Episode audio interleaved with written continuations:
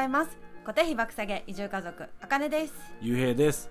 このチャンネルでは東京を脱出した私たちがど田舎で固定費を下げ経済的自由を達成するまでのプロセスをお届けしています。この番組は田舎暮らし憧れさんが読むべきコッコブログと私たちでも無料で稼げた池早メルマガの提供でお送りします。はい今回のテーマはまあ田舎暮らしの形それぞれの形についてちょっとお話ししていこうと思います。はい。ねなんか田舎暮らしってさ、うん。どんなイメージある？うーんまあ畑やってとか、うん。なんだろう、まあ、開放感のある生活。まあ自分の好きなことをやったりとか、うん。あとなんだろう、まあ、自分の場合は、まあ、自然に囲まれてうん川で遊んでとか、まあ、またぎをやりに来たから、うん。そういう、まあ、またぎやってっていう。いつでもアウトドアできるみたいうんうんな、うん。いいよねそういう田舎暮らしそういう感じかうん。まあ、田舎暮らしのイメージって本当人それぞれあると思うけど、うん。まあ、スローライフがしたいとかさ、うん。思ってる人もいるだろうし、うんね、古民家に住みたいとかうん。自給自足したいっていう、いるね、うん、いるじゃんきっと、まあ、自分たちもできればそういうのやってみたいなとも思うけどさ、うん。なんか、まあ、それもやりたいことであれば挑戦してうん。で自分の暮らしとして楽しめるならとってもいいことじゃん。うん。でもさ田舎で暮らしたいと思ってる人の中にはさ、あ私ちょっと畑できるか不安だなとかうんいやちょっと古民家無理なんだよね虫怖いからとか。ああまあいるよね。いるうん。実際私もカエル怖いからさ、うん。田んぼの中ちょっととか空き家探す時言ってたりしたじゃん。うん。でもそう思っててもさ田舎には行きたいなってどっかふわっとしたものがあったりするじゃん。うん。でその田舎暮らしにいろんな人挑戦してもいいんじゃないかなっていう思いもあって、うん。なんか最近さちょっと1ヶ月生活してきてさうん。落ち着いてさ、あの人と交流することが多くなってうん。なんか刺激を受けているんだけど、うん。まああのそういう活動みたいのしてる人たちとあの会ったりするとさ、うん。まあ、エコの活動をしてたり、うん。あのお友達にはヴィーガンなんだっていう方がいたり、うんで古民家暮らしうん。をしてる人おしゃれなお家をねうん。自分でこうリノベして作ったりしてる人とか、DIY はもちろん農的暮らししてる人とかすごいいろんな人に出会えてて、うんで出会ってるからなんかあそうした方がいいのかなとか思っちゃって、うん。こうやっぱ自然の中に移住するならエコにめちゃめちゃ力を入れるべきだなとか、うん。そういうふうに、まあ、ゆ教えてくれる人がいるから知れることなんだけどそうしなきゃいけないのかなっていうふうに思っちゃう。田舎だからって、ああうん、私は思っちゃうのね。うん。どう？思わそんなに？全く思わない。うんさすがです。さすがです。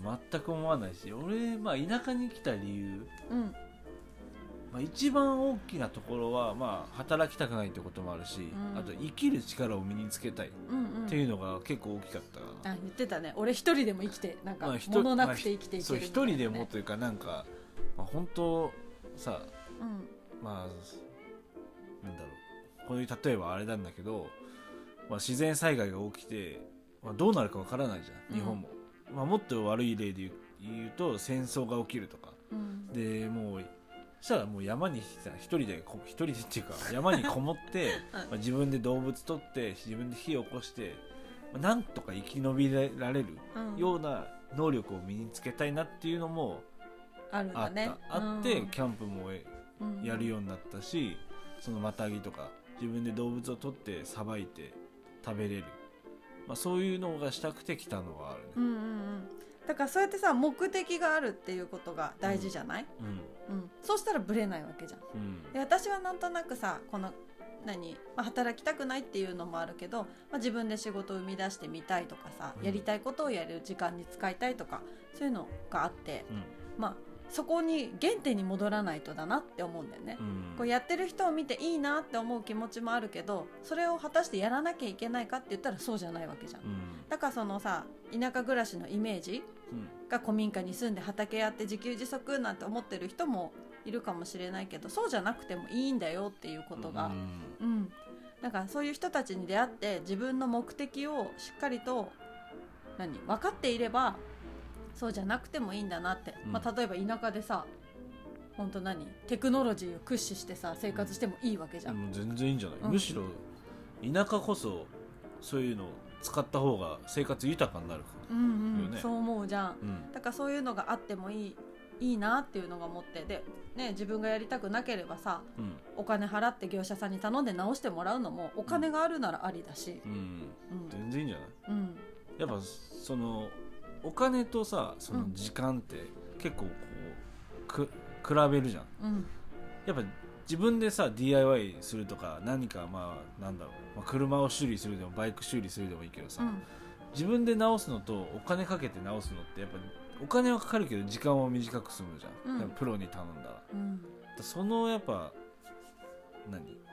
対比？っうん。ていうのが、まあ、どっちを取るかみたいな。うんまあそれで選べるじゃん自分で、うんだからそう選びながらいろんな形の移住があっていいんだよなって当たり前なんだけどうん。改めて感じたなと思って、うんうん。うん、そういう人が身近にいるとそうしなきゃなって思うことはね私はあったんだけどうん。なんかそれを思った時になんか自分に本当に興味があって取り組めることなのかなとか、うん。本当にそれがやりたいのかなっていうのを改めてしっかり考えるようにはなったんだけど、まあ、これもさこういうふうに思ったのも、ね、移住して1ヶ月経って慣れてきたからこそうん。周りが見えてくるじゃん。うん。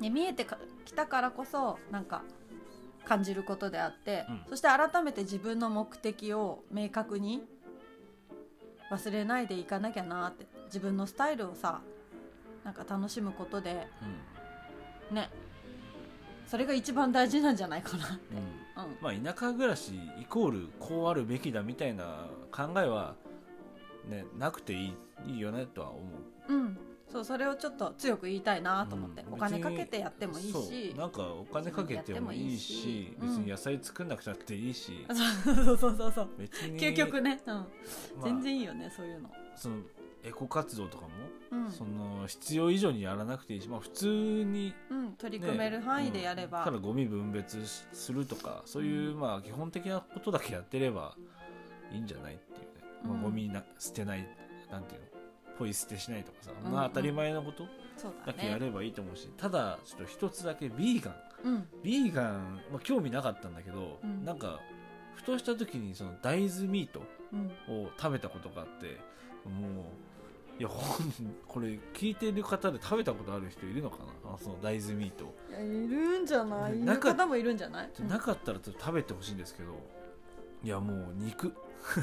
もう肉です、ね、肉を感じた、肉だよあれは。あのーまあ、そんなさ味とか細かい方じゃないから、まあ、美味しい美味しくないぐらいでしかあんま表現できないんだけど、ん。もう普通に美味しいお肉でしたね、うん。知らなかったらもう肉だよだからちゃんとそういうの勉強すればさそういう味付けの仕方とかさ、うん。なんかお肉に感じられるとかかさ増しができるとかいろいろあると思うんだよね、だから知らないとさそのいやいや肉食えないなんて嫌だよみたいな、うん。そう試しもしないでそうそうそうやって言ってたらもったいないじゃん。うん。だからちょっと食べてみたのよ。もうほん。とコンビニのご飯だった気がするんだけど、いやもうお肉ですあれは そうなんだね。まあそういうところから一歩踏み出す可能性もあるしね、うんそうそうそう、だから別に、うん。そうなんかね決めつけなくていいんだよっていう。うね、ん、いろんなね自分のねうん。チャンスを広げてってもいいことだしね。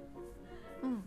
ということでねなんか田舎暮らしって難しそうって思ってる人でもなんか自分のスタイルで楽しんでいいんだよっていうことをお話ししたくて、うん。うん、今日はこのラジオを撮ってみました。別に DIY とかねしなくてもいいし、うん。あのーなんならね DIY しないような綺麗な家に住んじゃっても住んじゃ建てちゃってもいいし。うん。アパート。畑なんアパートて借りちゃってもいいし。てもいいし田んぼもしなくていいし住みたいように心が健やかになるように暮らしていければいいと思います。はい。はい。というわけで本日は、えー田舎暮らしとはまるまる考えなくていいというお話でした。はい。で今日の合わせて聞きたいなんですけども理想の暮らしにはほふ前進のようにじりじり近づけていこうというお話を概要欄にリンク貼ってあるのでぜひ聞いてみてください。はい今日も聞いてくれてありがとうございました。ましたねー